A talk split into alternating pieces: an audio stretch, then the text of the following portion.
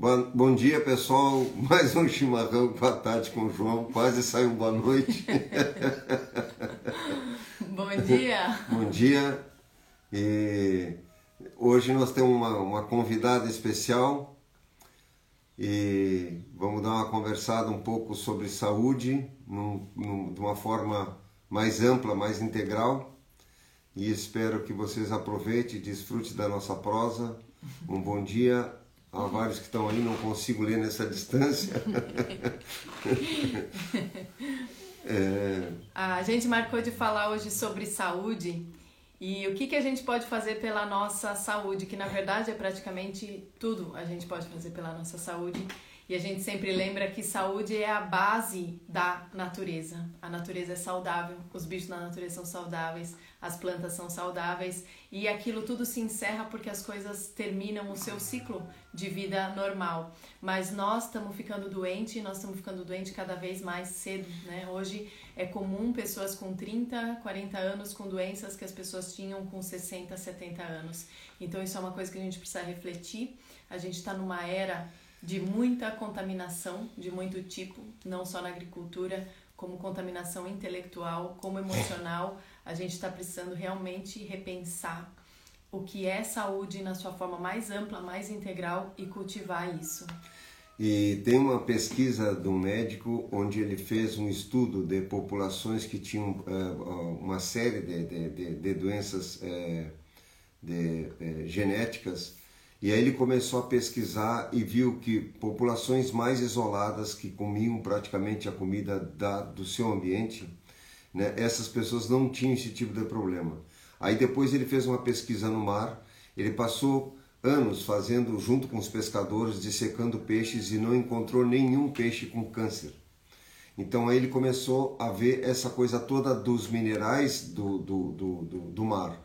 Né? E é uma coisa que a gente foca muito na coisa da agricultura orgânica, essa questão da mineralização, o quanto falta de minerais nos alimentos e o quanto a gente está perdendo minerais e pela falta desses minerais no alimento a gente tem mais fome. Então nós comemos mais e nos nutrimos menos, mas engordamos mais.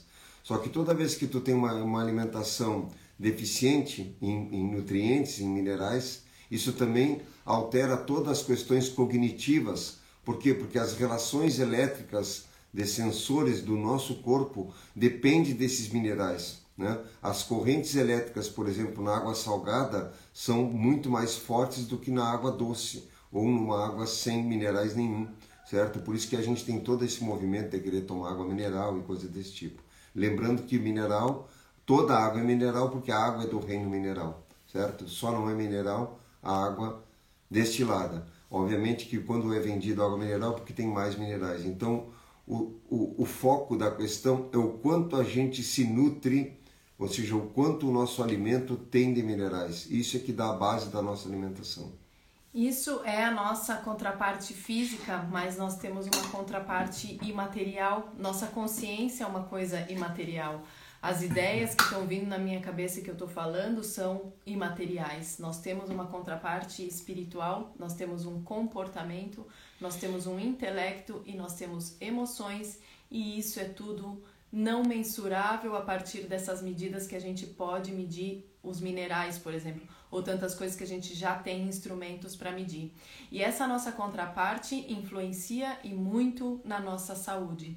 Então, se alimentar com gratidão, comer com gratidão, nutre mais do que sem gratidão. Não sei se vocês sabem disso. Um estado mental de foco e de presença também faz com que o nosso corpo economize energia, com que essa nossa eletricidade que o João comentou agora esteja mais ativa, mais circulante, portanto mais disponível para a nossa vida. Então a gente tem uma saúde, a gente tem uma vida que é integral, né? E a gente está um pouco dissociado, buscando essa saúde, buscando essa integralidade em pedaços todos espalhados. Então se a gente não começar a se observar, se entender e se cuidar como seres inteiros, sempre a parte que está deficiente, que a gente não está cuidando, vai acabar criando um, um, vazamento, vamos dizer assim, uma área de escape para a saúde do resto do corpo. Então, vamos supor que você come tudo orgânico, tudo lindo, tudo maravilhoso, mas você vive estressado, você vive liberando adrenalina no seu corpo, você vive preocupado. Isso não pode te trazer saúde, não importa quanto de comida orgânica você coma. Então, toda parte que a gente pode cuidar do nosso corpo físico, comendo alimentos bons, tendo uma boa dieta, a gente faz. Mas a gente não pode esquecer que a gente tem uma contraparte imaterial que influencia em tudo isso. E outra coisa interessante é, às vezes, pelo menos quando a pessoa tem tempo, é preparar o próprio alimento, certo? Todo esse ritual de preparar o alimento, fazer isso sem estresse, ir fazendo o alimento, curtindo de estar fazendo aquilo, lavando uma fruta, cortando, descascando, preparando, essas coisas são importantes fazer, né? Porque você vai sentindo o cheiro e passando, tá, preparando aquilo. E nesse preparar, né, é como a Tati falou, você vai fazendo toda essa coisa da gratidão também. Falando dia, em gratidão. Ingrid. Chegou a Ingra. Falando em gratidão, agradecer e dar um bom dia para a Ingra. Bom dia que sugeriu, né, Ingra, que também tem esse cuidado todo e essa, esse caminho de saúde integral, para a gente falar então, afinal, como é que a gente pode se responsabilizar por si próprio, né? Se responsabilizar pela própria saúde ou tomar a rédea das vidas nas próprias mãos, né? E isso envolve muitas coisas que a gente pode fazer e muitas formas que a gente pode pensar sobre a gente mesmo. Então, muito bem-vinda, um bom dia.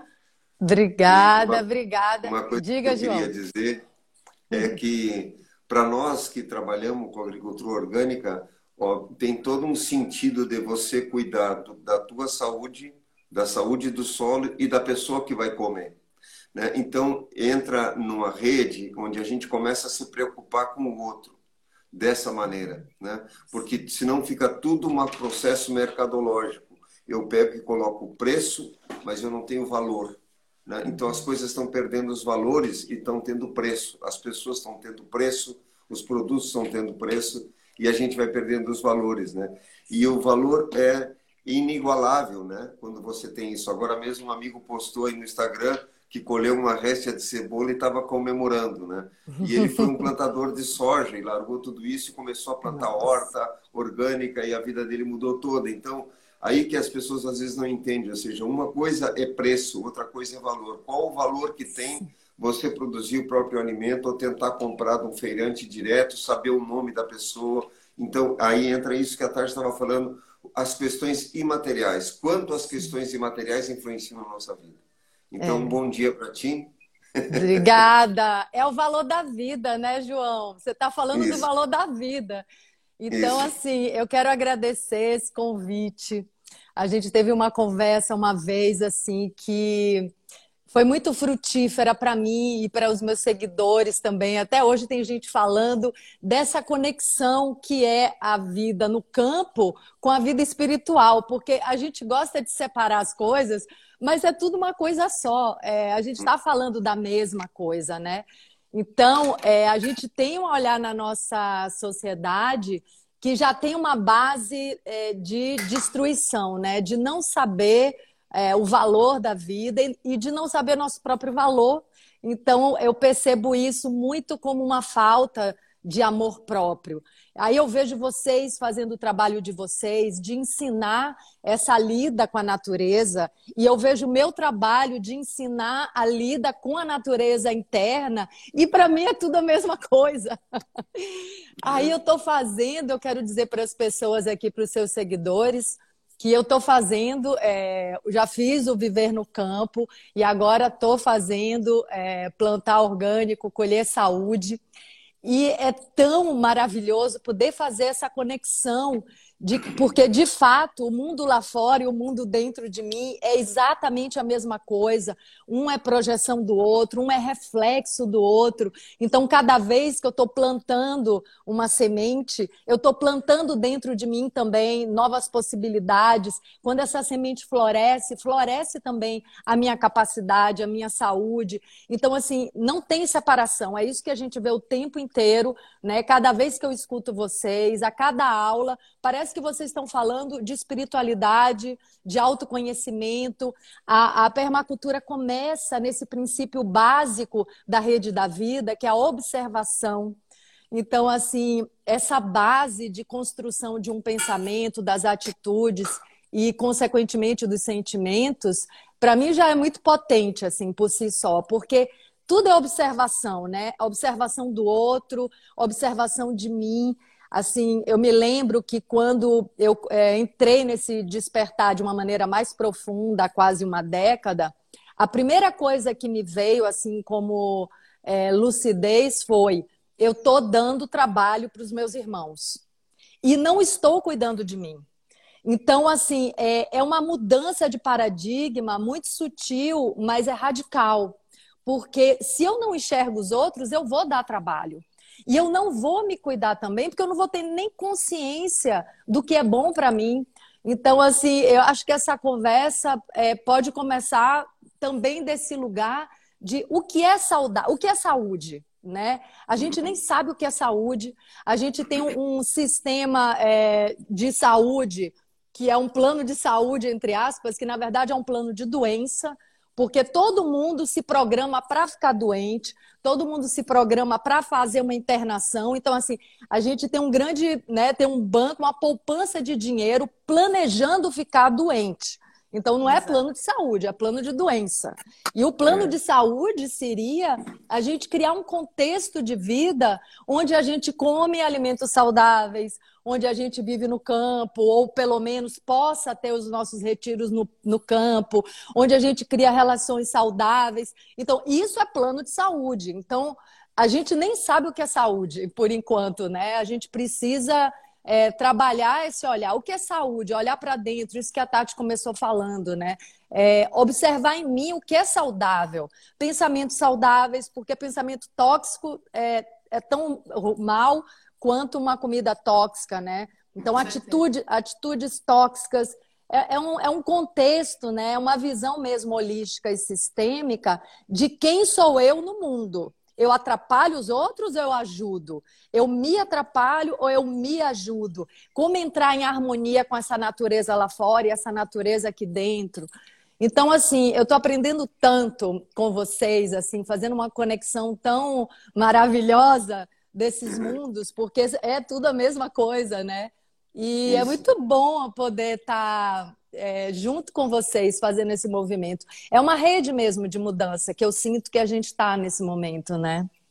Isso. Com certeza. E é um compromisso com a vida, né? É, tem uma parte da permacultura que a gente fala das três éticas, e uma das éticas é a ética com o que é vivo, né? E, geralmente a gente fala ética com relação às relações humanas, né? Você cobra do uhum. político a ética, né? Mas a população inteira não tem.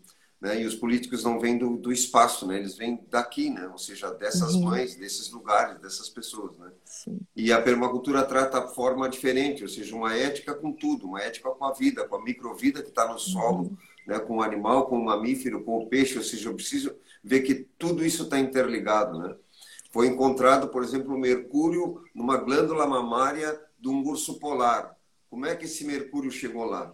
certo? De repente saiu de uma mineração na Amazônia, num peixe, desse peixe foi até a costa e encontrou um peixe marinho que comeu um peixe de água doce, etc, etc. Né? Então, todas essas coisas, a gente fala disso, mas não percebe o quanto está tudo interligado, né? Todas as ações e todas as reações, né? E a história do centésimo macaco, acho que é interessante para quem nunca ouviu, né? Uhum. De, de, que tinha um grupo de macacos numa ilha e um deles começa a lavar a batata para comer, né? Aí, de repente, depois que tem 100 fazendo aquilo, as outras ilhas começam a fazer igual. Né? E a gente não tem essa percepção de que a, a, se cria um campo etérico sobre essas informações. Por isso que, às vezes, tem dois inventos diferentes perdão, inventos iguais feitos por pessoas diferentes em continentes diferentes, porque tem uma, um campo vibracional. É. Agora, na aula, a gente falava do, do início do século XIX, o impulso, a Tati estava relatando o impulso que teve o trabalho do Mokichi Okada no Japão. Na mesma, no mesmo momento, na Europa, o, o, o Steiner estava fazendo o mesmo movimento sobre a agricultura natural. Né? Então, essas pessoas, sem nunca terem se falado, estavam buscando a mesma coisa. Então, a gente tem que acreditar, e temos promovido isso, da gente começar a pensar em fazer a mudança a partir da mudança, não a partir da crítica. Exato. fazer a mudança a partir das nossas vidas, não esperar que lá o governo vá mudar. Eu não espero que o governo mude. Sim. Nunca espero isso. Eu espero eu fazer uma mudança, a minha mudança criar um pouco de exemplo e nós ir fazendo um grupo de pessoas que mudem. Na verdade, o governo não vai mudar. Isso Sim. é uma ilusão e eu queria chamar isso que a Ingra falou, que é o que a gente traz no primeiro módulo do, do curso Viver no Campo, que são os campos, o campo interno e o campo externo. Então, a política e todo o campo externo, ele não passa de um reflexo do que a gente faz no campo interno. E claro que esse mundo externo criado também se reflete no nosso, no nosso mundo interno e a gente aprende com ele e a gente espelha ele e a gente vê isso quando a gente tem atitudes que a gente não sabe por que está tendo. E aquilo às vezes são aspectos introjetados, né? ou seja, que vieram do mundo externo e que começaram a se estampar no nosso mundo interior e a gente não sabe nem da onde eles vieram. Então eu acho que a vida fica simples e é, tem uma santa que diz que a, quanto mais perto a gente fica de Deus, mais simples a gente fica, porque a gente entende que só faz uma coisa de um jeito. Então, se eu, como isso que você falou, por que, que eu peso sobre alguém? Por que, que eu estou delegando uma responsabilidade que era minha para alguém?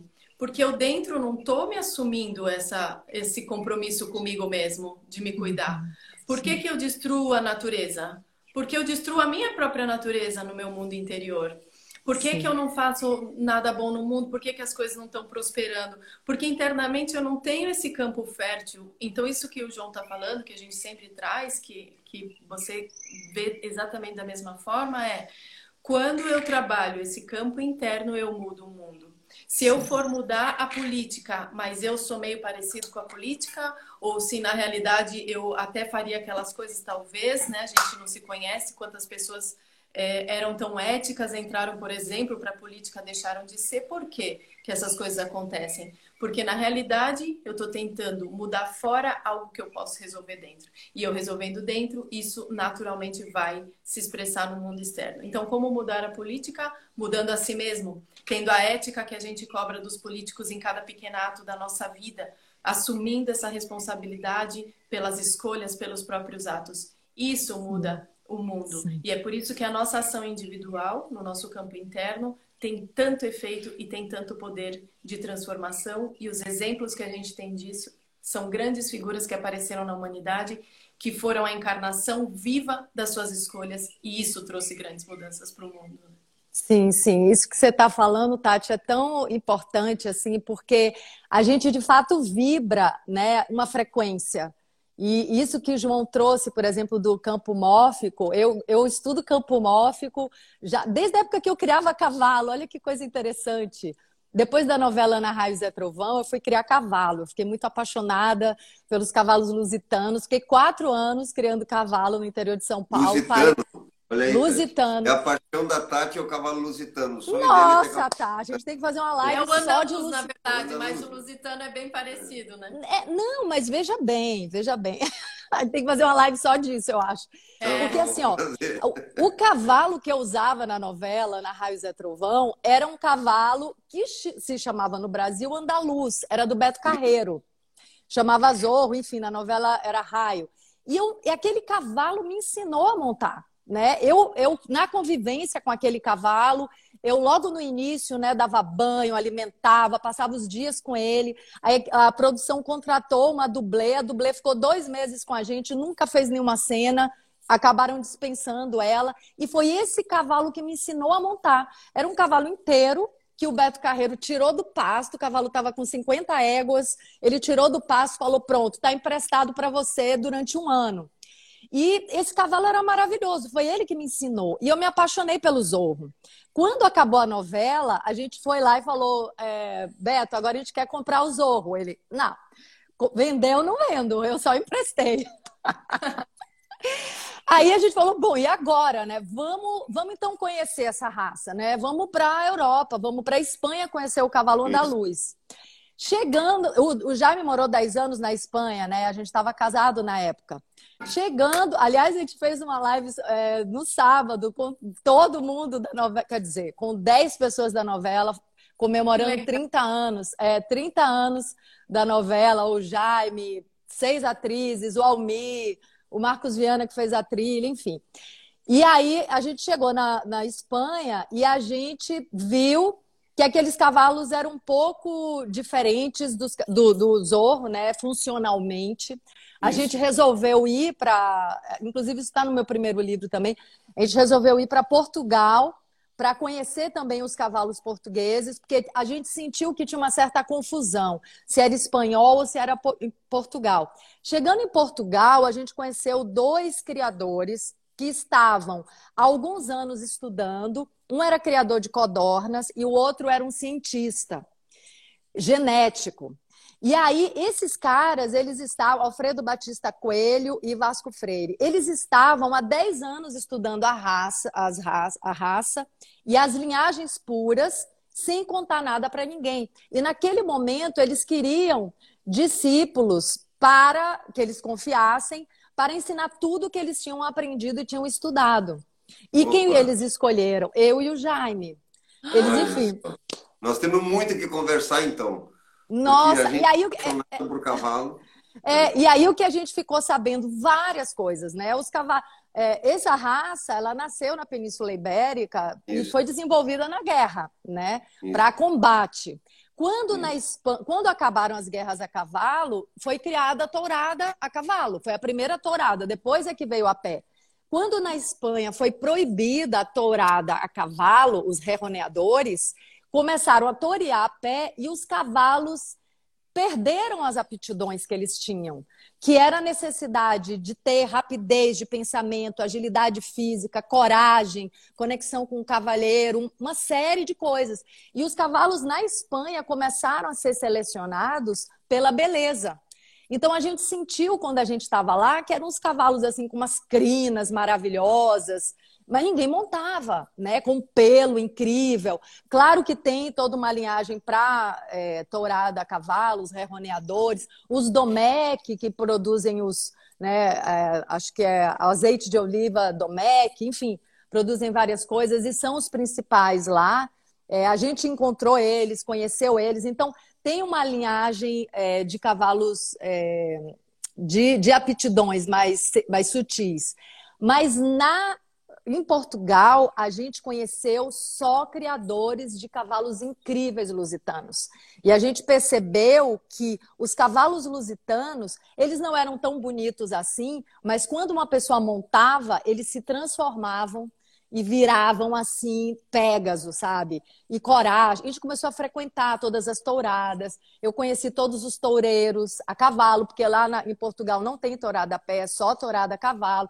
Então, assim, tem toda uma discussão também da ética disso, que hoje eu super questiono. Mas, assim, a gente trouxe 16 animais de Portugal. E eu fiquei quatro anos criando cavalo lusitano. Eu nem e sei você ainda tem você não. ainda tem lusitanos? Não, porque assim, eu vivia com os cavalos, né? Foi uma época que eu fui morar na fazenda, no interior de São Paulo. E aí é, a arte, mais uma vez, me chamou assim de uma maneira muito forte, né? Assim, minha, é a minha paixão, né? O que alimenta a minha alma é atuar, é ser artista também. Por isso, quando eu encontrei vocês, foi uma das coisas que eu perguntei, assim, na primeira live de vocês que eu assisti, assim, poxa, posso ter esse, esse retiro, esse recanto e fazer as minhas coisas, claro. né?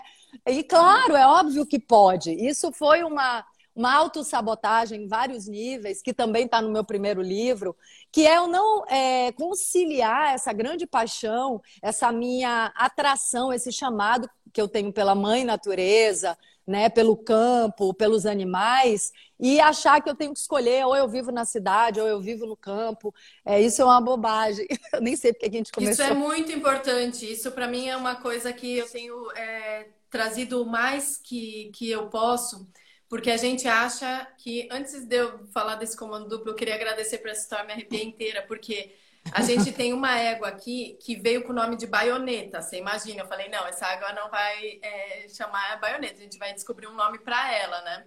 E aí o João falou assim: essa égua vai te ensinar a, a cavalgar, porque ela é muito boa, então e eu tive essa experiência de aprender, de ter uma égua que te ensina, né? Que é uma coisa que a gente, às vezes você acha que você que vai aprender ou que o instrutor que vai te ensinar, mas na verdade é o cavalo que te ensina. Você precisa de um cavalo bom para te ensinar, ele te ensinar. E uhum. então ela passou a chamar mater, chamar mãe, né? Porque eu falei assim, ela é minha mãe, né? né nesse nesse ponto.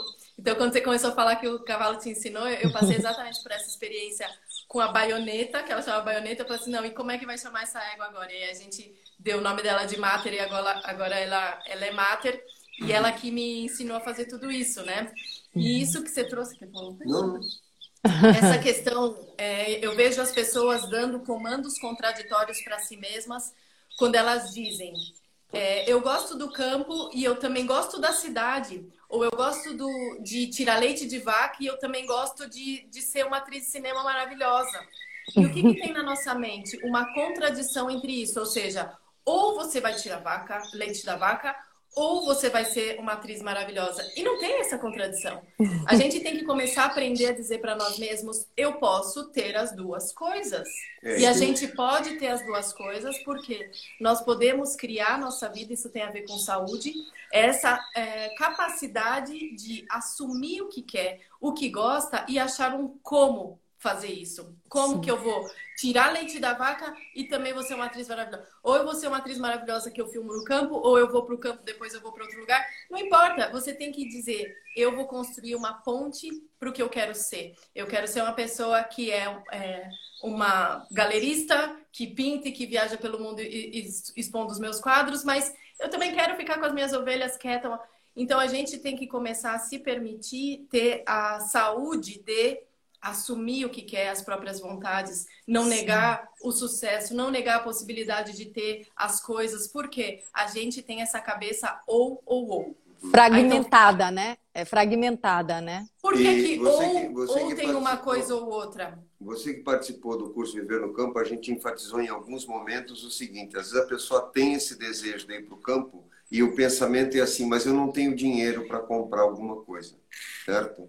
E, e nunca passa outra ideia, outra mensagem na cabeça, o que é errado. Né? Uhum. Então, tem que ter só o desejo. Eu, é isso que eu vou fazer, fazer isso. O como não cabe a, a você decidir, porque tu não sabe o que, que o universo vai fazer. Né? Porque tudo começa numa ideia. Sendo convidado, eu acabei sendo convidado para montar esse projeto e veio uma fundação americana e deu dinheiro para eu comprar terra. Sim. Sim, sim, então você não é. sabe como que o universo vai conspirar, como que o universo vai fazer. Então a gente mesmo é que se bloqueia. Sim, certo? sim. Nós, criamos pensa... bloqueios mentais porque a gente cria uma quer criar uma forma de fazer com que as coisas se realizem. Então tem uma frase que é comum popular que diz que Deus escreve certo por linhas tortas, né? Quer dizer, a gente vê como torta, né? E tem uma história muito interessante do Padre Pio, Padre Pio de Pietrelcina, que foi aquele que tinha as chagas do Cristo por 50 anos né, na Itália, né? Morreu na década de 80, 80 e poucos, né?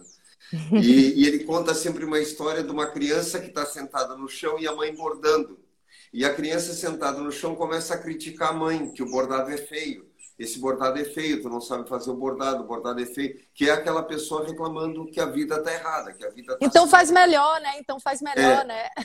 Aí, e o bordado é feito naquelas argolas de madeira, né? E a mãe tá bordando. Num determinado momento, a mãe vira o bordado e mostra para ela, não, o que eu tô bordando é isso, você tá vendo a parte de baixo do bordado, o arremate do bordado. Sim. Então Deus está fazendo um bordado da nossa vida e a gente está olhando de baixo e começa, não, mas se Deus está injusto com isso, porque se etc, etc, etc, né?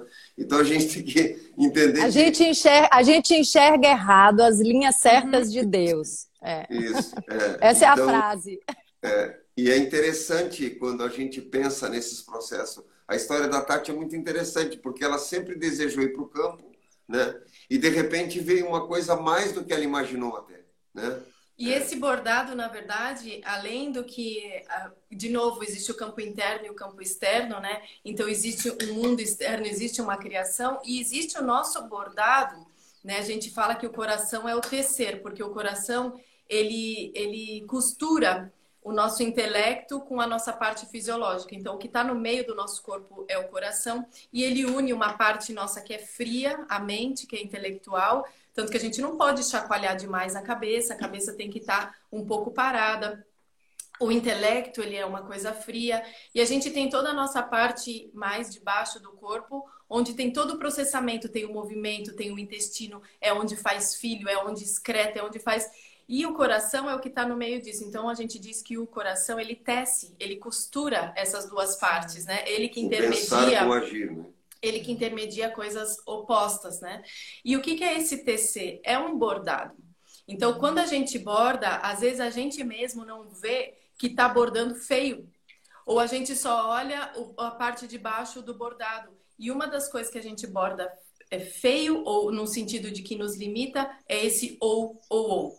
Então, assim, ah, eu quero ir para o campo, mas aí eu vou ter que abandonar tudo que eu já fazia e, e já, já e, ou era, ou toda a minha vida na cidade. Então você cria aquele ou, que é uma cisão horrorosa, que cria um abismo entre você e o que você quer fazer. Porque você diz, ah, para o que eu fazer o que eu quero fazer, eu vou ter que cortar tudo para trás. E aí virou uma coisa é, de um peso. Do... Então você fala assim, mas a gente nem pergunta, mas será que eu tenho que abandonar tudo para fazer aquilo? Será uhum. que tem um jeito de fazer? A gente às vezes não tem essa humildade de perguntar, de colocar as coisas na frente e falar, teria um jeito? A gente já ou então dizer... de confiar, ou então confiar, né, Tati? Também. Porque os caminhos vão se abrindo, assim. Esse claro. meu primeiro livro, O Medo do Sucesso, é basicamente isso. O medo do sucesso, primeiro, é, é uma grande arrogância, porque um caminho se é abre e, e, a gente fala assim, meu Deus, eu não vou. Esse, isso não é importante, né? Esse caminho se abriu, mas não é importante. Isso é uma uhum. arrogância, porque se eu tenho um dom, eu não vou colocar isso a serviço. Então, assim, uhum. é uma uhum. falsa humildade, assim. o medo, o medo do nosso brilho, né? O medo da nossa grandeza, ele vem disfarçado de várias formas, porque é um a grande gente. Orgulho é um grande orgulho, é uma arrogância. Não, esse caminho não é importante, sucesso não é importante. Mas o que é o sucesso? É você estar a serviço dos outros. Não é você ser o centro das atenções e estar sendo bajulado. É, é um trabalho, assim, eu, eu vim aqui fazer o quê? Então, assim, é, eu, eu sinto que essa é a base desse pensamento. Quem sou eu e o que eu estou fazendo no mundo. Então, assim, a gente não sabe nem o que, a gente está fazendo aqui. É uma bagunça, né? Assim, adolescentes, né? Nesse momento, nós estamos nessa fase adolescentes rebeldes, onde a gente acha que tudo está aí para nos servir, e é tudo uma, um sistema colaborativo, não é um sistema de disputa. Então, como a nossa base de visão do mundo está equivocada, né? Como a uhum. gente não vê de forma sistêmica, qual é a minha parte nesse grande quebra-cabeça, assim? Qual é a minha parte na teia da vida? Enquanto vocês falavam, eu me lembrei do por que, que eu entrei na coisa dos cavalos, porque um desses dois criadores, o Alfredo Batista Coelho, cientista genético, há 30 anos atrás falou sobre, começou a ensinar para a gente sobre o campo mófico, que é isso que o João estava falando. É o campo mófico, o campo morfogenético, foi descoberto por um biólogo, o Rupert Sheldrake, que não é um cientista qualquer, ele ganhou o prêmio Nobel. Então, assim, é um cientista, né, e tanto.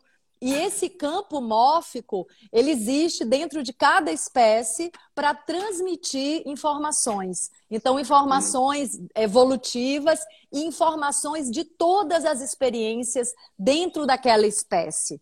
Então, assim, hoje a gente tem um corpo de dor dentro do campo da família humana. A gente precisa. E esse campo, corpo de dor está muito fortalecido né, pelas guerras, pelos medos, pelas disputas. Então, cada vez que a gente vibra essa harmonia, essa paz interna, essa confiança na vida, no universo nas pessoas, a gente está alimentando um corpo de amor um corpo de conexão, um corpo de união.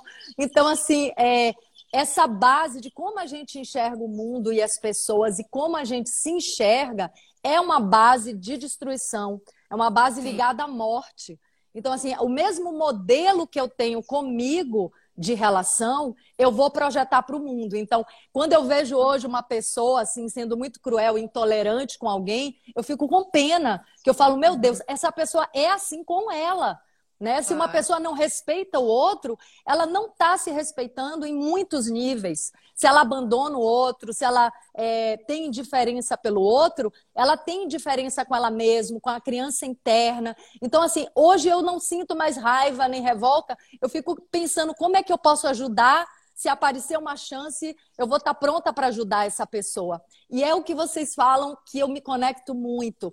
Vou fazer a minha parte vou influenciar essa rede da vida, esse campo mófico, através da minha evolução, porque é a única maneira. Claro que a gente se comunica verbalmente, mas a minha vibração é o que vai irradiar de uma maneira potente para as pessoas. O, o, meu jeito de ser, né? O meu exemplo. Então a gente ensina sendo e aprende ensinando, né? Tem essa máxima assim que eu gosto muito. Então, é, o nosso discurso não é tão importante. O importante é o que eu sou, o que eu faço na vida, né? O que eu é, transmito para as pessoas. E aí, dentro dessa base né, de destruição ou de construção, o que vocês trazem e o que eu também tenho compartilhado com as pessoas através da minha experiência, né? Porque hoje, por exemplo, assim, eu comecei a entrar assim para vocês verem isso que o João está falando, né? Como as coisas é, se materializam, né? Tudo começa numa ideia. Isso é um princípio, é o primeiro princípio hermético do mentalismo. É uma lei universal. Então, assim, o universo é mental. Nós somos manifestações de uma ideia divina de criação. Claro. Nós somos o próprio Criador manifestado de diferentes uhum. formas. Isso aqui é uma materialização de um grande sonho. E é um sonho, né? Eu também falo isso hoje em dia, não tenho mais medo de falar que a gente está vivendo um sonho, que a gente vai acordar, a gente vai sair da vida da mesma maneira que a gente acorda de manhã. Sem nada do que a gente sonhou à noite, apenas com as experiências. Então, por que, que a gente batalha tanto e luta? Eu não gosto é, assim, eu não gosto de usar essa palavra. A vida não é uma luta, a vida é uma dança. É, porque tem essa coisa, né? Luta, vamos lutar. Assim, hoje isso está muito. E isso cria uma vibração, nos conecta com uma vibração de luta, de destruição. Uhum. Então, assim, muitas vezes a pessoa está é, defendendo é, as minorias, defendendo o, o feminino, mas está com essa postura de Masculino. luta. É, então, essa luta que hoje em dia virou uma bandeira, ela é do patriarcado. Então, a pessoa que a pessoa que luta pelo feminino e pela natureza, sem saber de uma maneira inconsciente, ela tá vibrando patriarcado e guerra, que é a base da, da destruição. É muito é muito isso é bom muito importante. você estar tá colocando isso, porque a gente compactua totalmente. Uhum. Ou seja, é, é, a gente buscou, de uns anos para cá, sair desse patamar da luta. Nós estamos simplesmente tentando fazer conexões e fazer a coisa fluir. Eu não quero lutar contra, eu quero lutar a favor de alguma coisa. Um dia, num debate, um sujeito diz assim: Mas você está sempre contra, né? indo contra a correnteza. E eu brinquei com ele: digo, Não, eu estou indo em direção à nascente, porque a favor do rio até bosta vai, né? dá descarga e a merda anda rio abaixo, né? Então, ou seja, nós temos que ir na essência, né? nós temos que ir em direção à essência, não quero ir contra nada, temos que ir à fonte. E ser a, e ser a fonte, né? A gente pode ser a fonte também. O trabalho que eu fiz com as sementes né, da Bionatura 20 anos atrás, se eu tivesse feito uma manifestação ou, ou uma luta contra as, as, companhias de transgênico, etc., eu teria sido mais uma ter feito uma luta dessa tinha ficado por isso mesmo, um protesto. Né? Eu fui para o campo, treinei agricultores para trabalhar com sementes ecológicas, montamos um projeto e é uma referência, foi o primeiro projeto da América Latina há 20 anos atrás. Então, eu não fui contra, eu fui a favor do que eu acreditava. Eu fui a favor de pegar, diz, bom, vamos montar os bancos de semente, vamos trabalhar com semente orgânica, porque o outro lado está fazendo todo um movimento com semente transgênica. E eu não vou pará-los, eu não vou conseguir uhum. pará-los. Eu tenho que dar força para o outro lado. Né? Ou seja, se tem alguém fazendo guerra, eu vou ir contra a guerra de quem está fazendo a guerra? Não, não adianta fazer isso, porque eles têm mais armas. Fazendo é. outra guerra contra eles, eles têm mais armas que eu. A vibração, a vibração, a vibração é de guerra igual, né? É, igual. não, aí eu pego e faço um hospital e curo os feridos. Sabe? Ou seja, é isso, ou seja, se tem alguém fazendo guerra, eu faço um hospital. Ou seja, se tem alguém fazendo transgênico, eu monto um banco de semente. Eu protejo a vida. Então, esse é o pensamento que a gente tem. Eu preciso. E, e, e, é um discurso que virou uma regra. Todo mundo fala em luta, agora todo mundo quer lutar. Isso é nevrálgico. Uma, uma mulher começar a lutar pelo feminismo, ou seja, a mulher já é esse plano in, incrível, porque é ela que dá a luz. Ou seja, e aí, a, a, e aí... A, o matriarcal é... foi, foi, histórico. O matriarcal, matriarcal só se perde quando começa a guerra.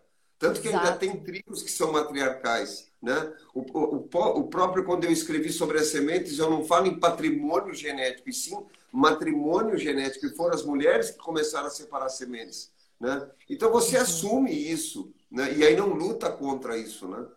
É, essa visão do, é, do matriarcal, eu acho que a melhor a melhor busca de, de, um feminino potente, assim, da valorização do feminino, por exemplo, uma das coisas mais simbólicas para mim seria saber a importância da nossa mãe natureza, a fonte da vida e da saúde, né? Então, assim, isso, isso seria a coisa mais revolucionária sobre trazer o feminino para a nossa sociedade, para o nosso mundo interno, para a nossa saúde.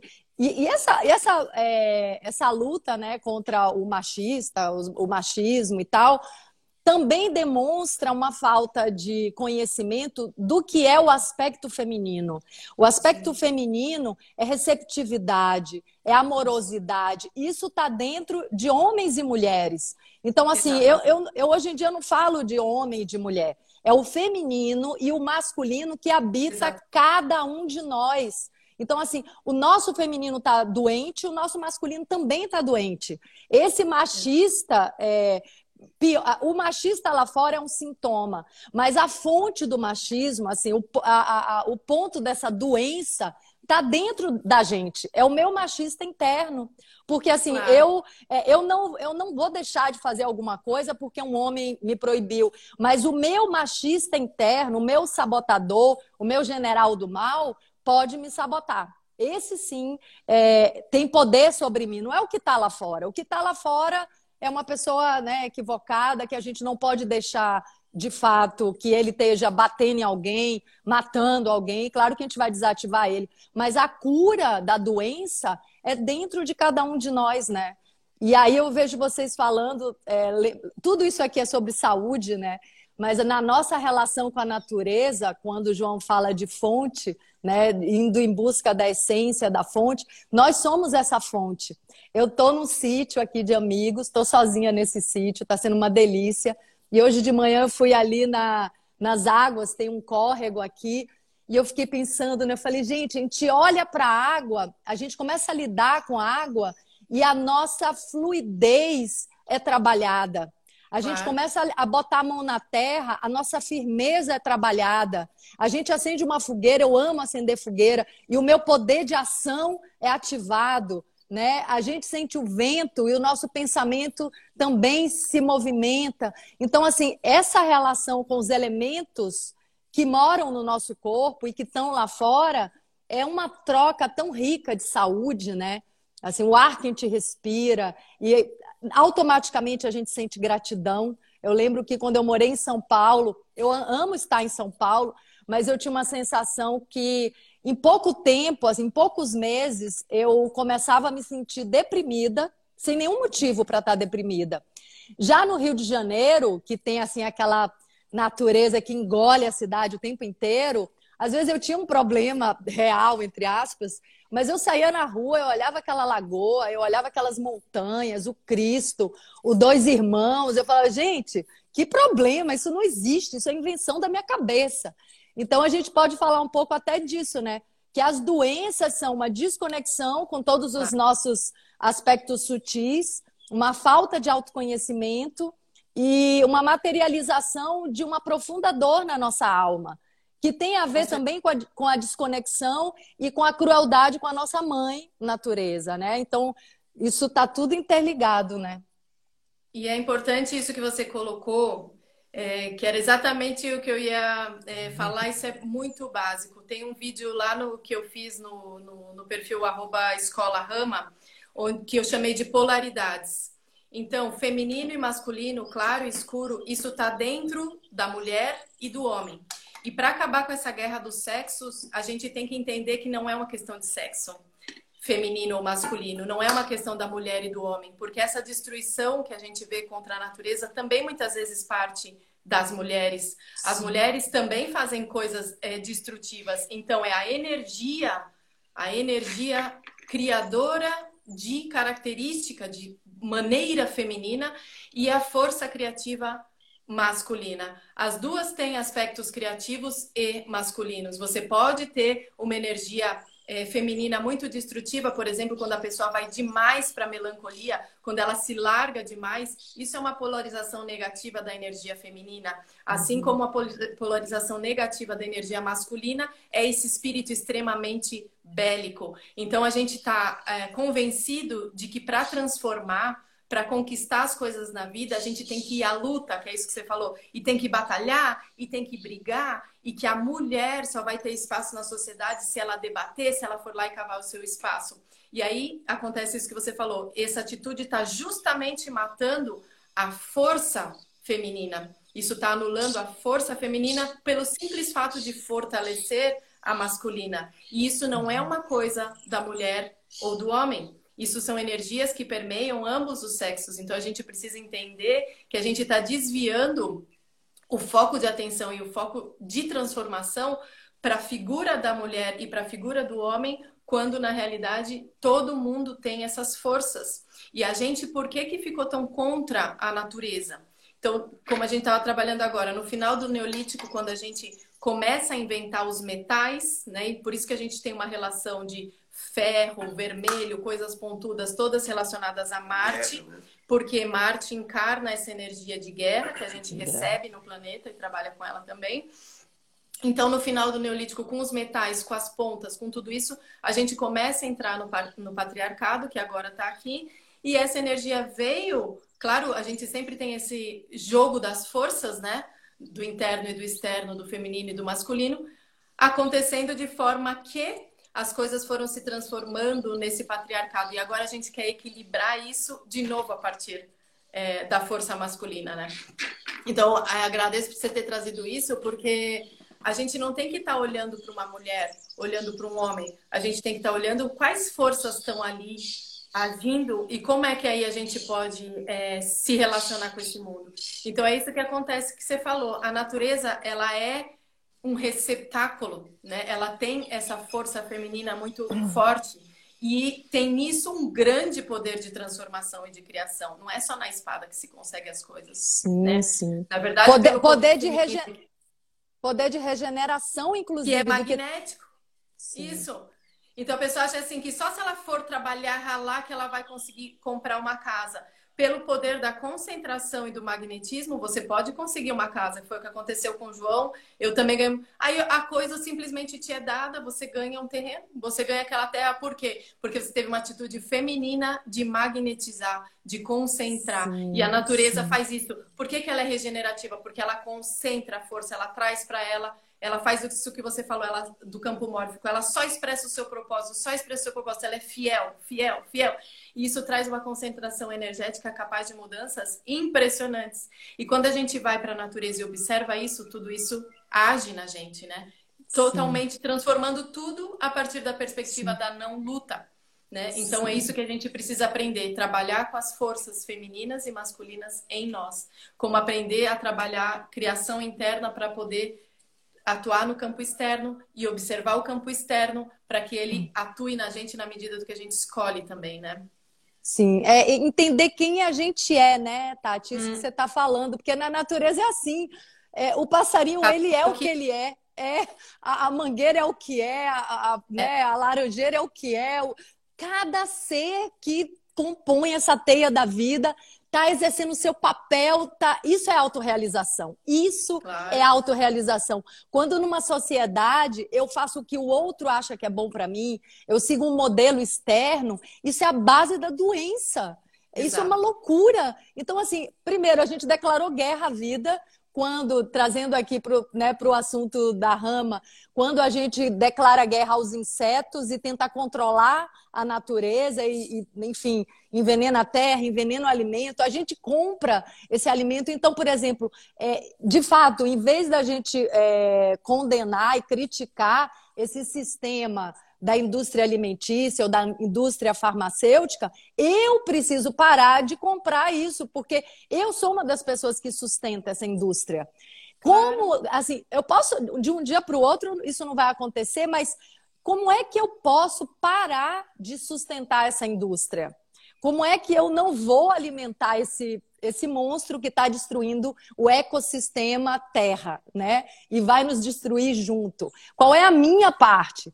Aí eu percebo hoje que cada vez que a gente aponta o dedo para o outro, cada vez eu estou me distraindo do meu trabalho. Eu estou saindo do meu lugar, eu estou desperdiçando a minha energia. E é isso, entender quem eu sou, assim, o que, que eu gosto de fazer, o que, que eu gostava de fazer quando eu era criança.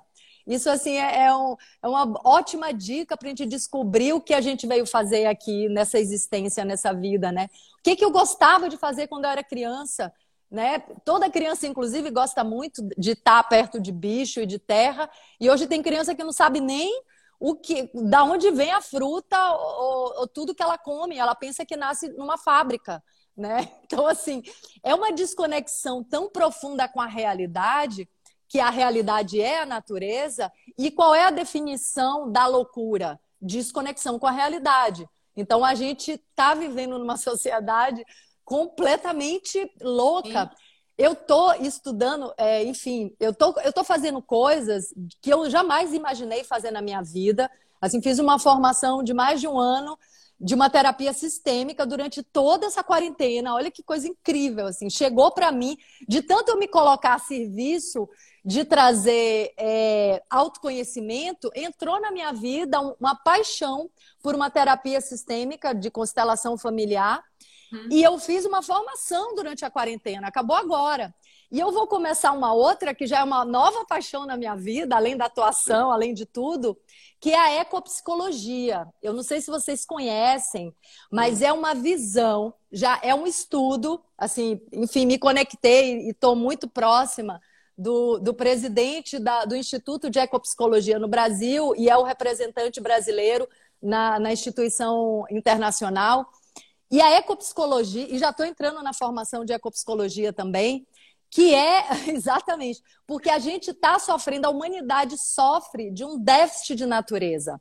Existe uma desconexão que hoje é, é estudada pelo ponto de vista da, da psicologia que é a ecologia profunda, que foi o que me trouxe até vocês, na verdade.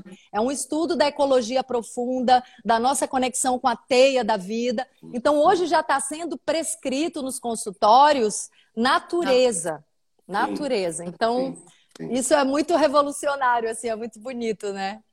Não, é, até recomendo... E pegando, e pegando num, outro, num outro ponto, né? A gente citou outro dia, por exemplo, os, os ingleses, né?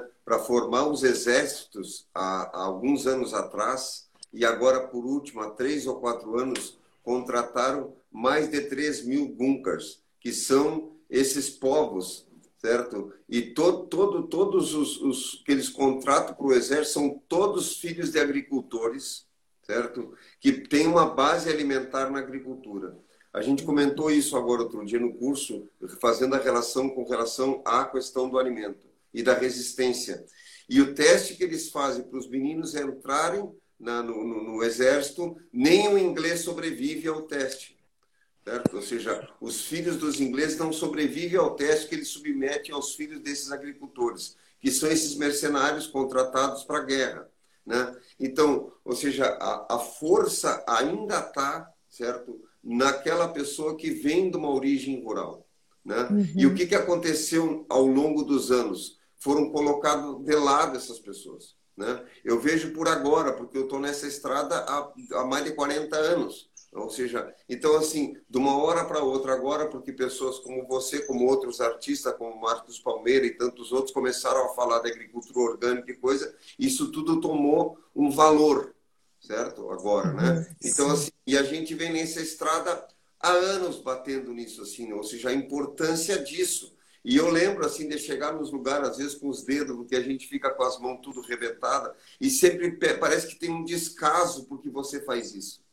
É interessante isso, né? É, Parece é, mas tem... isso está mudando, viu, João? Eu é, acho. Não, mudando, né? Por isso que eu estou colocando, né? É. Então, assim, e, e, e, parece que a única coisa que tem valor, no caso, é essa área que você tem, que trabalha, que é a arte, né? Então, um artista tem um valor extremo, o cientista até tem um valor menor e o agricultor não vale nada, né? Porque o peso entre um cientista e um artista é incomparável, né? Ou seja, o valor que ganha, por exemplo, um jogador de futebol né, ganha um valor absurdo perto de um cientista, e o cientista está ali tentando captar recursos para desenvolver um trabalho. Eu sei porque eu vivi anos buscando projeto e buscando recursos para financiar coisa, para fazer essas coisas todas, né? Então é muito interessante essa, esses status que a sociedade cria, né, sem ver os fundamentos, na verdade, do que está por trás disso. Né? Sim, é, mas a gente está vivendo agora esse momento muito precioso que é um momento de extrema depressão, tristeza e falta de saúde. Para a gente entender da onde pode vir a mudança, né? Porque é. o que o agricultor faz é, é, a base do que poderia ser a nossa saúde em, em, vários níveis. Então, até é bacana a gente trazer. Tudo isso tem a ver também com os aspectos da nossa saúde, né? Que é a saúde física, emocional e espiritual, que está tudo interligado e a gente tem essa mania de categorizar as coisas. Então, assim, é, a agricultura é a base de uma saúde física, mas a conexão com a natureza seria a base dessa saúde emocional e espiritual, né? Esse, esse voltar para casa, né? voltar para a nossa mãe, para o nosso pai também, essa reconexão com, com a cosmovisão dos povos originários, que hoje estão sendo muito mais ouvidos. E eu fico muito feliz assim de ver o trabalho de vocês, porque é uma coisa complementa a outra. Assim como o aspecto feminino e masculino se complementam, né? A vida no campo, a vida no estudo do autoconhecimento, a vida na arte, a vida do cientista e todas as funções dentro de uma sociedade se complementam se a gente entender que existe um sistema, né? Que existe essa essa esse, esse bioma mesmo, né? Esse ecossistema. Existe uma unidade, né? É. Porque isso a gente faz tudo junto. Então, por isso que o Foucault diz que a agricultura não é para produzir alimento, produz alimento e a gente tem que produzir alimento, mas que a agricultura era para nos tornar melhores seres humanos. Então, quando a gente faz uma coisa de um jeito, a gente faz tudo daquele jeito.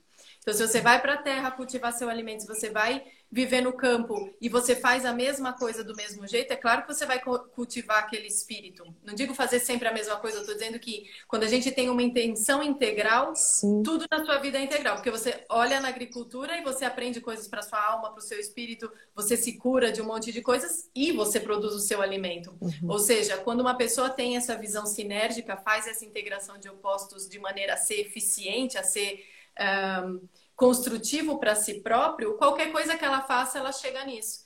Então, você partindo da arte, chega na natureza. Se você sai da natureza, você chega na arte. Você cuida do corpo, você chega no espírito. Você tem uma visão verdadeiramente espiritual, você vai cuidar muito bem do seu corpo. Então, a gente vai ter uma relação integral com a gente mesmo se a gente tem isso né, na cabeça, falando: peraí, que é aquele ou ou ou de novo. Não sou ou eu sou espiritual ou eu vivo bem na matéria. Ou eu sou rico ou eu sou uma, uma um, um espírito. Não. A gente é.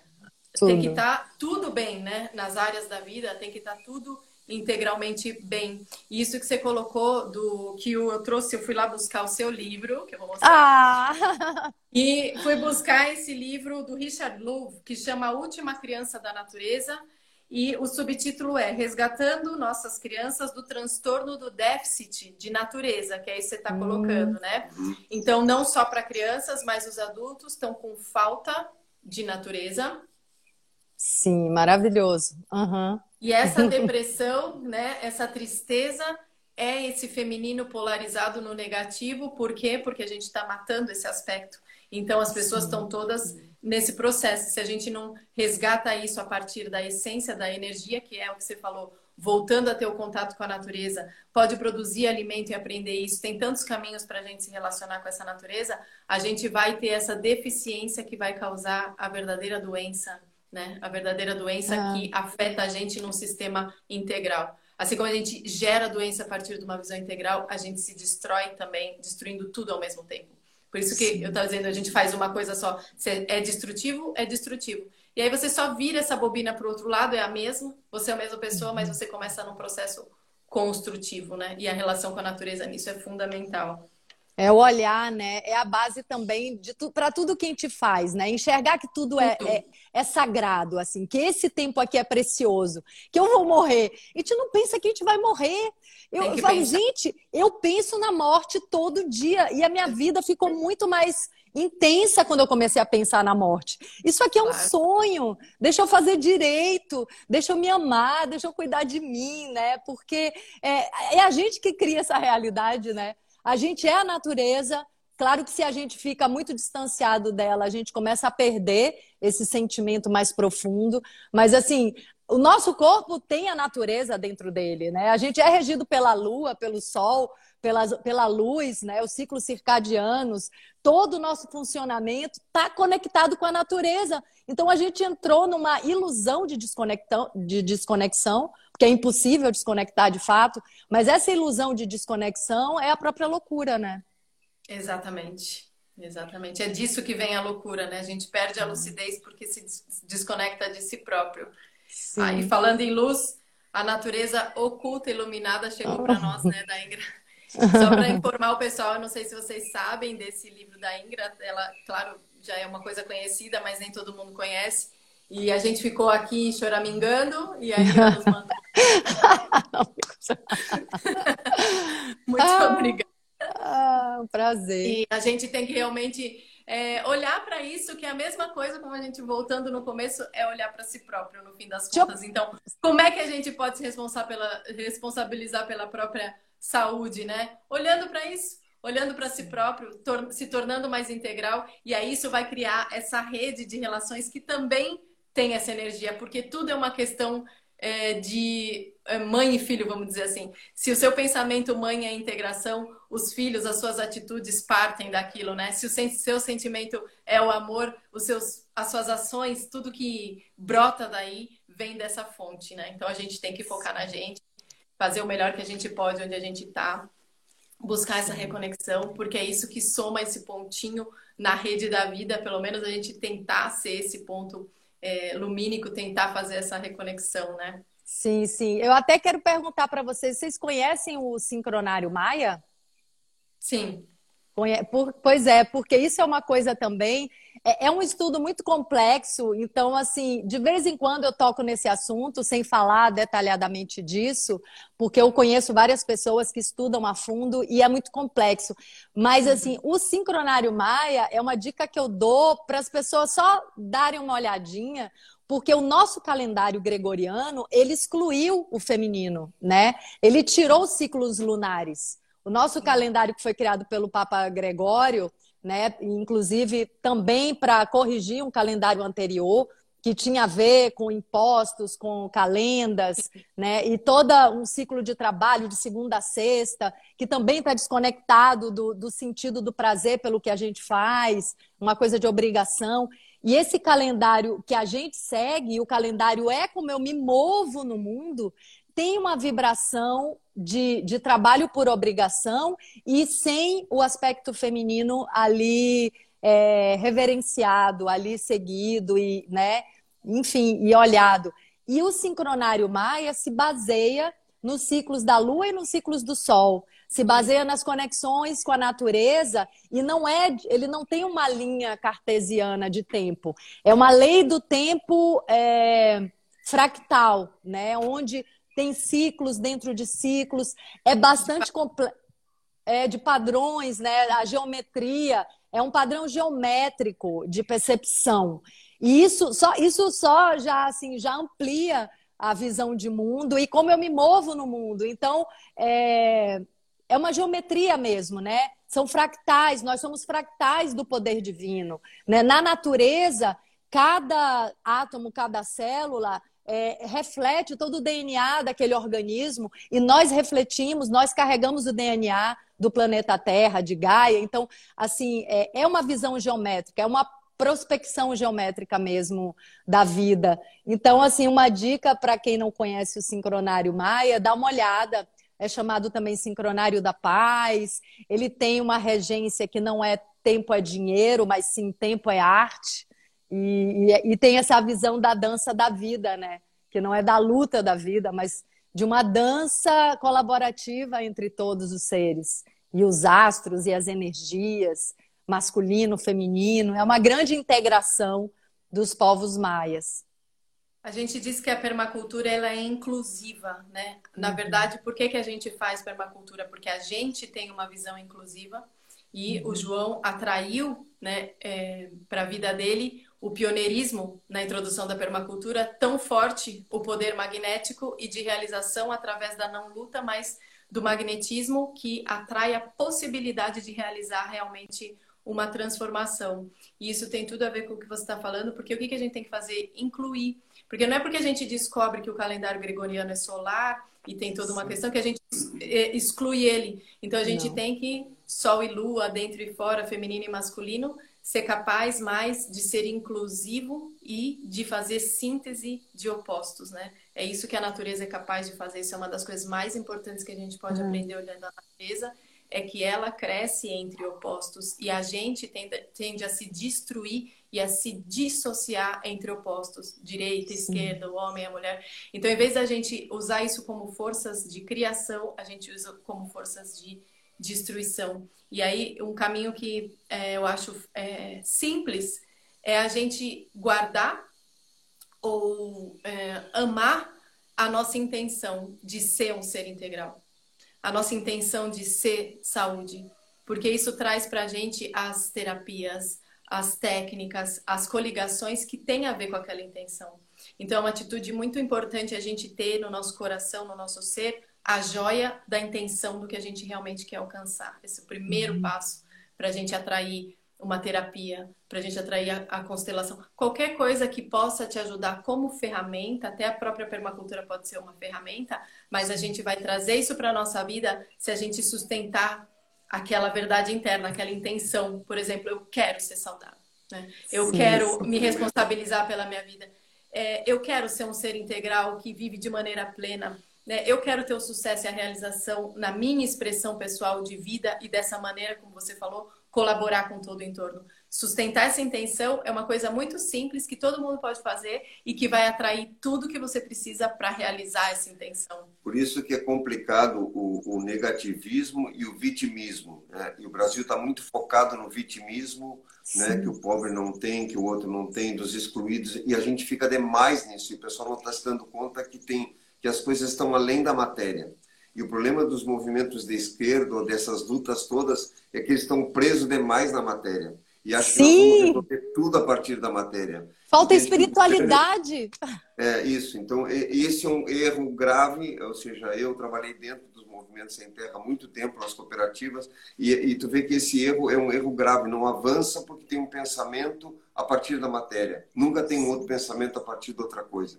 E aí tu não avança nisso, né? Porque tu fica sempre preso nisso, que eu não tenho porque o governo não me dá, eu não tenho porque eu sou pobre, ou seja, e isso é tudo imaterial, ou seja, né?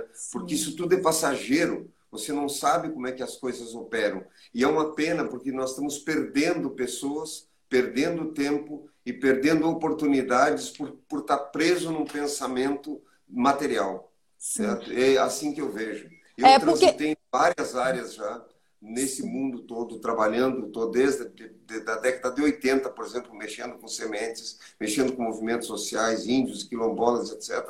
E tu vê clássico nesses grupos o pensamento da matéria, sempre, sempre, sempre. Entende? Então as pessoas não conseguem mudar, não conseguem sair, porque a atenção está em cima da crítica e está em cima do material. E aí tu não é. transcende se você não transcende isso, não consegue ir para outros níveis. Né? É, esse é o ponto, João. É, porque é. assim, quando a gente critica, automaticamente a gente está se colocando no lugar de vítima, quando a gente reclama. E, e, se colocar no lugar de vítima significa eu estou entregando o meu poder ao outro.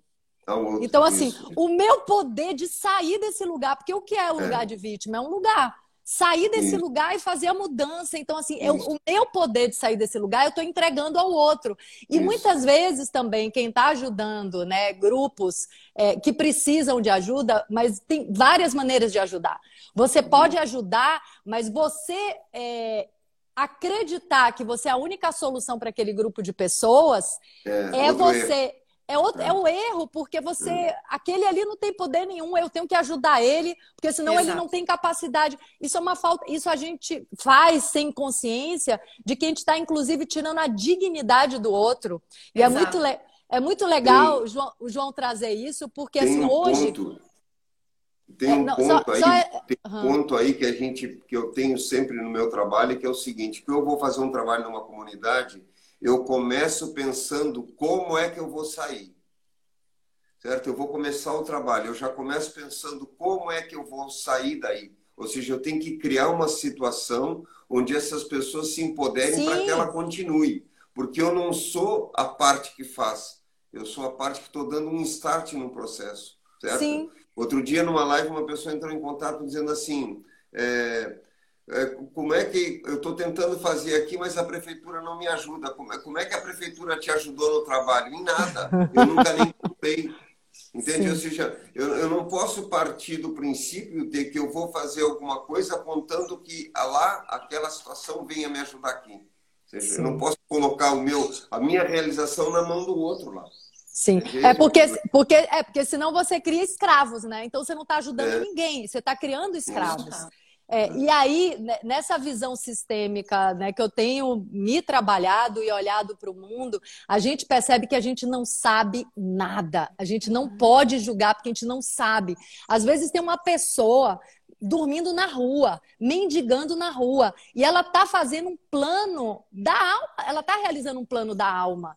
Ela está ela tá equilibrando algo no sistema, da família dela, de alguma pessoa que foi excluída, de alguma pessoa que foi rejeitada. Ela está vivendo, ela está trazendo o olhar do sistema para algo que não foi visto no passado. Ela está vivendo dignamente o que ela planejou viver. Então, assim, não existe um lugar errado de se estar assim. Não, não é o tapete vermelho o lugar certo para todo mundo. Com não é certeza. é. Então assim, não é, não é. Uma pessoa pode estar ali plantando um jardim numa pracinha onde uma pessoa passou só e admirou aquelas flores. E essa, isso está cumprindo uma função no plano maior. Isso é dignificar o outro. Hoje eu não fico com pena quando eu vejo uma pessoa é, exercendo o, a, o o plano de sua alma, de sua existência, seja onde for. Assim, tudo é válido, tudo é digno, tudo é sagrado, cada experiência é sagrada. Às vezes uma pessoa, inclusive, está num caminho é, passível de muita crítica, né? Mas ela está equilibrando todo um desequilíbrio no sistema da família humana. A gente não tem conhecimento às vezes tem uma pessoa assim, é, né, numa constelação vem uma pessoa é, criticando muito é o pai e a mãe, né? E a gente vê quando a gente abre o campo mófico, porque é um trabalho fenomenológico, quando a gente olha, quando o campo revela a dinâmica oculta, aquele pai e aquela mãe que estava fazendo algo criticável estão equilibrando toda a ancestralidade da família. Porque alguém é, excluiu pessoas e eles estão trazendo de volta pessoas de fora do sistema, de uma maneira, às vezes, é, passível de crítica, mas eles estão equilibrando todo um sistema. Então, a gente não sabe, a gente não pode julgar nada, né? Então, essa, esse olhar para o meu mundo e o que, que eu posso fazer Como é que eu posso, inclusive, reverenciar minha ancestralidade e agora fazer diferente, fazer a minha parte, vibrar na minha vibração original e entender quem eu sou, o que, que eu vim fazer no mundo. Diferente de pai, de mãe, de avó, porque, inclusive, essa repetição é o próprio karma na, na visão do budismo até. Né? É quando a gente repete padrão sem pensar, sem refletir, sem soltar os padrões. É, né? Uhum, é. Então, assim, agradecer a força da vida que chegou pela ancestralidade é uma coisa, é necessário. Agora, é, você repetir padrões é, é a samsara, né? É a roda kármica, é a repetição, é, é viver de uma maneira automática. E nasce, morre e a vida não valeu nada porque fez igual, né? Não soube sair da roda do karma, né? Então, assim, eu acho isso bem sério.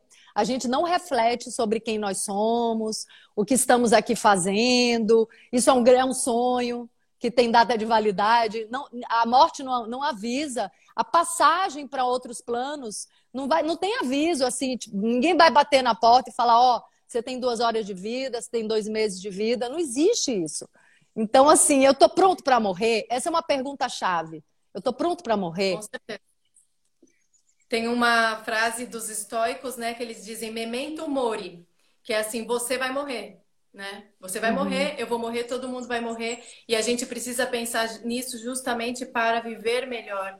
E esse viver uhum. melhor inclui essa dignidade que a gente tem não só quando não critica, como também não tenta ajudar com essa arrogância porque eu saí de dois projetos grandes de, de assistência social a várias comunidades, porque a visão de quem estava fazendo era eu vou ajudar aqueles pobres coitados que não têm nada. E o que eles precisam é isso, isso, isso, isso e isso.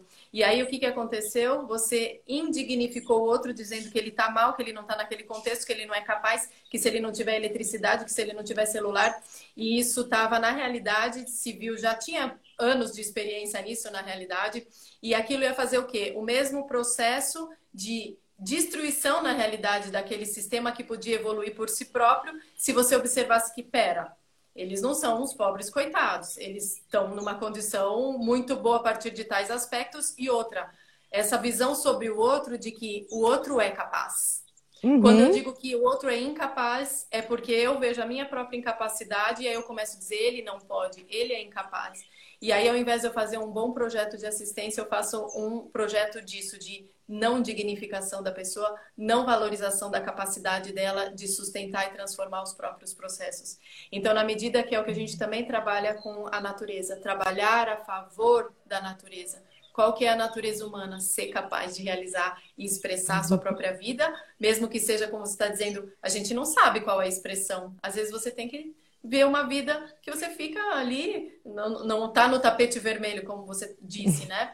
Mas aquilo é a real necessidade daquela encarnação, daquela vida, daquele momento, para você aprender as coisas. E se a gente fica olhando, coitado desse, coitado daquele, o bom é o que tá assim, o ruim é o que tá assado, a gente não uhum. olha o verdadeiro é, essência do ser humano, que é esse potencial de ser é, o que é, de expressar o que precisa expressar naquele momento e de cumprir a própria missão, né? Que não é igual para todos.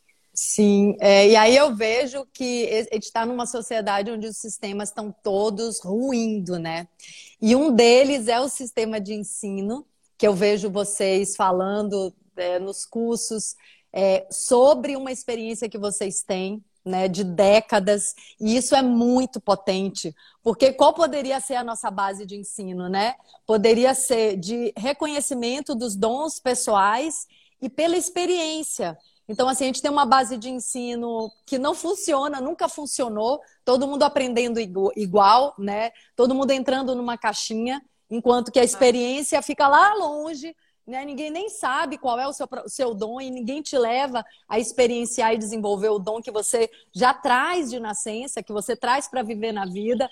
Assim é o sistema político, que outro dia eu vi vocês falando de partido, tá tudo partido, achei maravilhoso. A gente esquarteja tudo, tá tudo em parte, então os partidos estão tudo separado. E aí isso me leva, isso também vai ruir. Né? Então, assim, sistema de ensino, é, como a gente vê a profissão, né? dia de trabalho, dia de lazer, dia de descanso, tudo bem, mas assim, o meu lazer é atuando, o meu lazer é escrevendo, o meu lazer então, é, é, é na, na, terapia, porque esse é meu dom, é isso que eu vim aqui fazer. Então, assim, é, férias, férias, não sei o que é isso, assim, porque o meu prazer de viver está em tudo que eu faço, né? É manifestar a minha essência. O meu corpo físico é manifestação do meu espírito. Tudo é espiritual. Tudo é espiritual. A gente precisa começar a enxergar isso. E aí, é, quando vocês falam dessa experiência, eu vejo o poder da experiência, que é como eu me alinhei com a vida nos últimos, nos últimos anos, né? nessa última década, me alinhei com a vida. Vou compartilhar as minhas experiências reais. Então, assim, essas experiências me puxam para um estudo, mas não é o estudo que vem para virar um discurso, para depois eu ver se isso é verdadeiro. Não. Primeiro eu experimento, primeiro eu vivo cada coisa, cada transformação, e aí eu posso estudar, embasar o que eu vou falar, e aí isso pode ser compartilhado, né? Mas é, o que eu gosto de trazer sempre é uma dúvida sobre tudo que a gente aprendeu, porque tá tudo errado. O que a gente tem aprendido assim na nossa sociedade, desde que a gente foi para a cidade, porque também isso é uma coisa que é bom ser dito, né? A gente tem bilhões de anos no meio do mato, da natureza, e é ontem a gente veio para a cidade e já deu ruim, assim. Já está todo mundo doente, já está todo mundo maluco, com essa, acabar com isso. Assim, vamos voltar é, equilibrar pelo menos, né? A gente não vai acabar com as cidades, mas vamos equilibrar essa vida na cidade, a vida no campo, porque tem muito pouco tempo que o ser humano foi viver numa cidade. A gente tem muito mais a memória dos nossos animais de poder, do fogo, do vento. Da... É, essa memória está muito mais latente no nosso corpo e na nossa né, memória celular, no nosso DNA, do que viver dentro de concreto. É, é muito insano isso, assim, porque eu lembro, eu cresci em sítio, então, graças a Deus, também eu nasci do ventre da minha mãe, né, de meu pai também, porque eu cresci em sítio e a gente jogava casca no, na terra, no chão. Não existia lixo.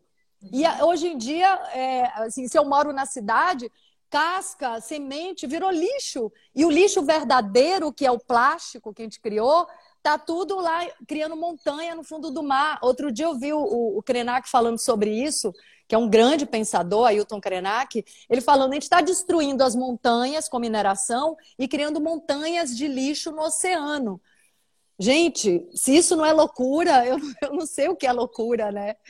Que coisa não, louca. O que é louco, o que é louco disso tudo é que tem um território gigantesco desocupado, certo?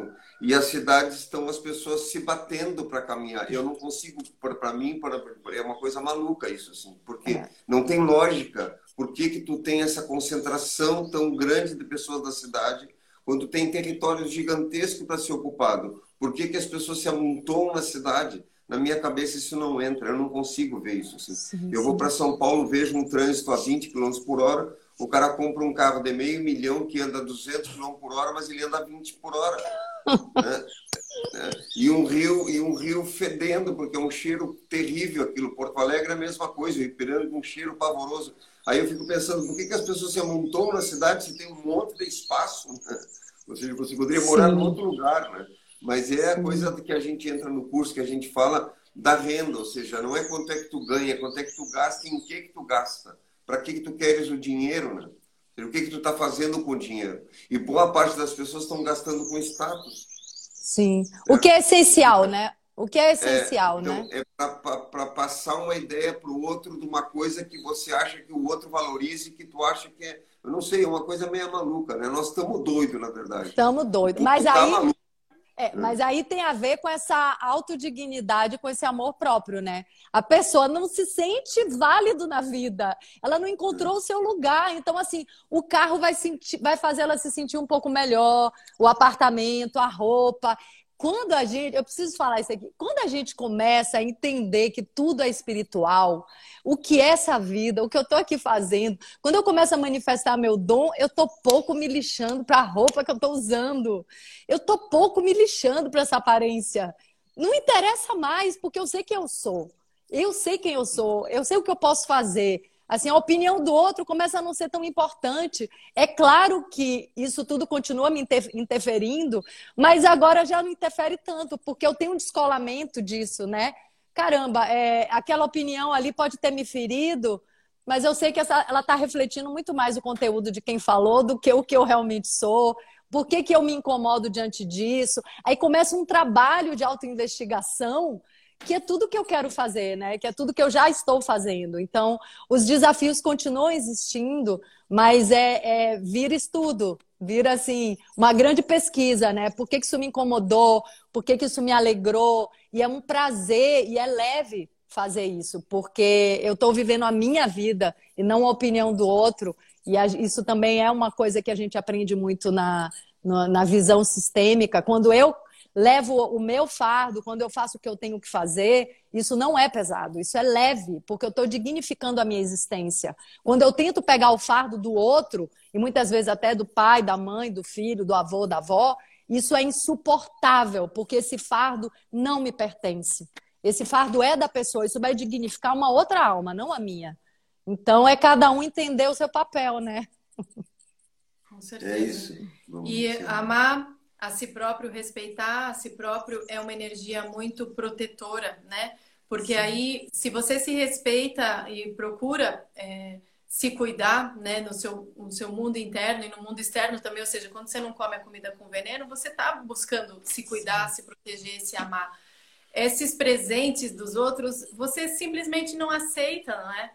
Você não precisa. Por quê? Porque você está cuidando de se respeitar. Então, se o mundo diz você está errado, você não precisa é, pegar aquilo para você. Como a gente diz, a ofensa não aceita, continua com quem trouxe a ofensa, uhum. né? Então, Sim. você deixa os presentes de grego, como a gente chama, com os seus donos, como? Cuidando de se amar, de se respeitar, porque aí você fica protegido, né, de tantas coisas que podem é, apontar para você no mundo externo, né? Então o, o, amor é uma energia muito protetora, né? O amor por uhum. si próprio, a intenção de cuidar de si e para fechar o nosso assunto, a responsabilidade pela própria saúde. Então essa saúde ampla a saúde da mente, a saúde do espírito, a saúde dos sentimentos, a saúde do corpo físico.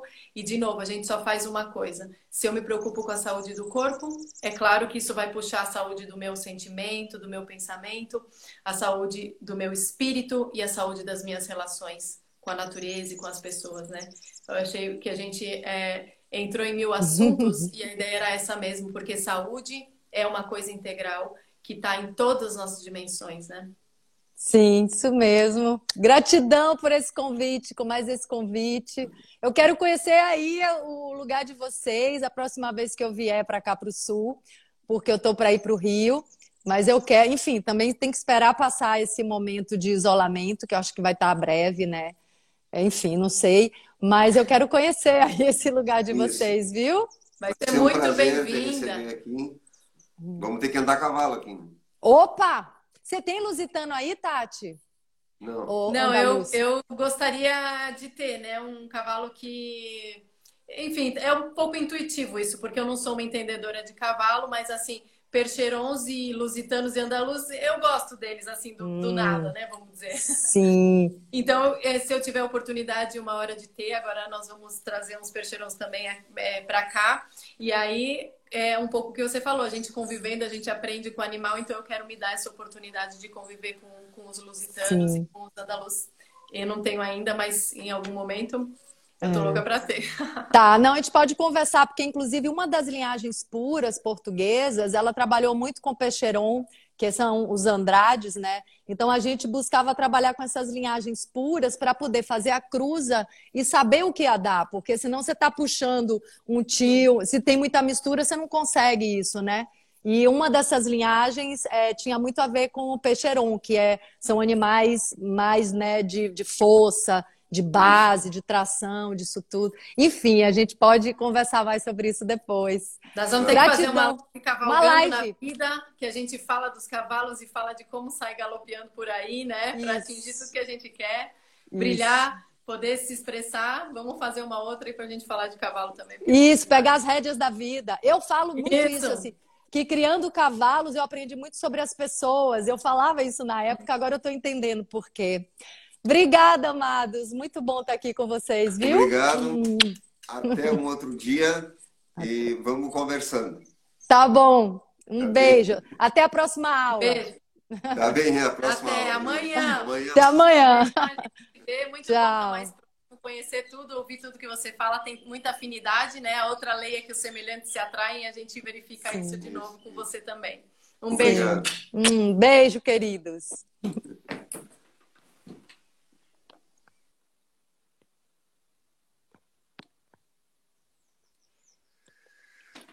Pessoal, é, desativei os comentários. Quando tem convidado, a gente desativa. Não sei porque ficou tudo tão escuro aqui agora. E... Obrigado por terem ficado aí, por assistirem, por compartilharem a, a, a presença de vocês. E, se quiserem comentar depois no vídeo que eu vou postar aqui agora, a gente fez um recorrido gigante e a gente entende que tudo realmente está conectado. Agora, no curso Plantar Orgânico Colher Saúde, a gente começa da visão macro, uhum. para depois de dizer como é que coloca a semente no solo, porque a gente não se perde. Quando a gente tem essa visão integral, a gente não se perde quando vai para as partes. Se a gente partir das partes, tenho que fazer 10 mil coisas, cada coisa de um jeito, cada pessoa é uma coisa e cada pessoa tem que me relacionar de uma maneira, a gente cria uma fragmentação tão grande no nosso ser que depois a gente nunca consegue se ver no inteiro, né?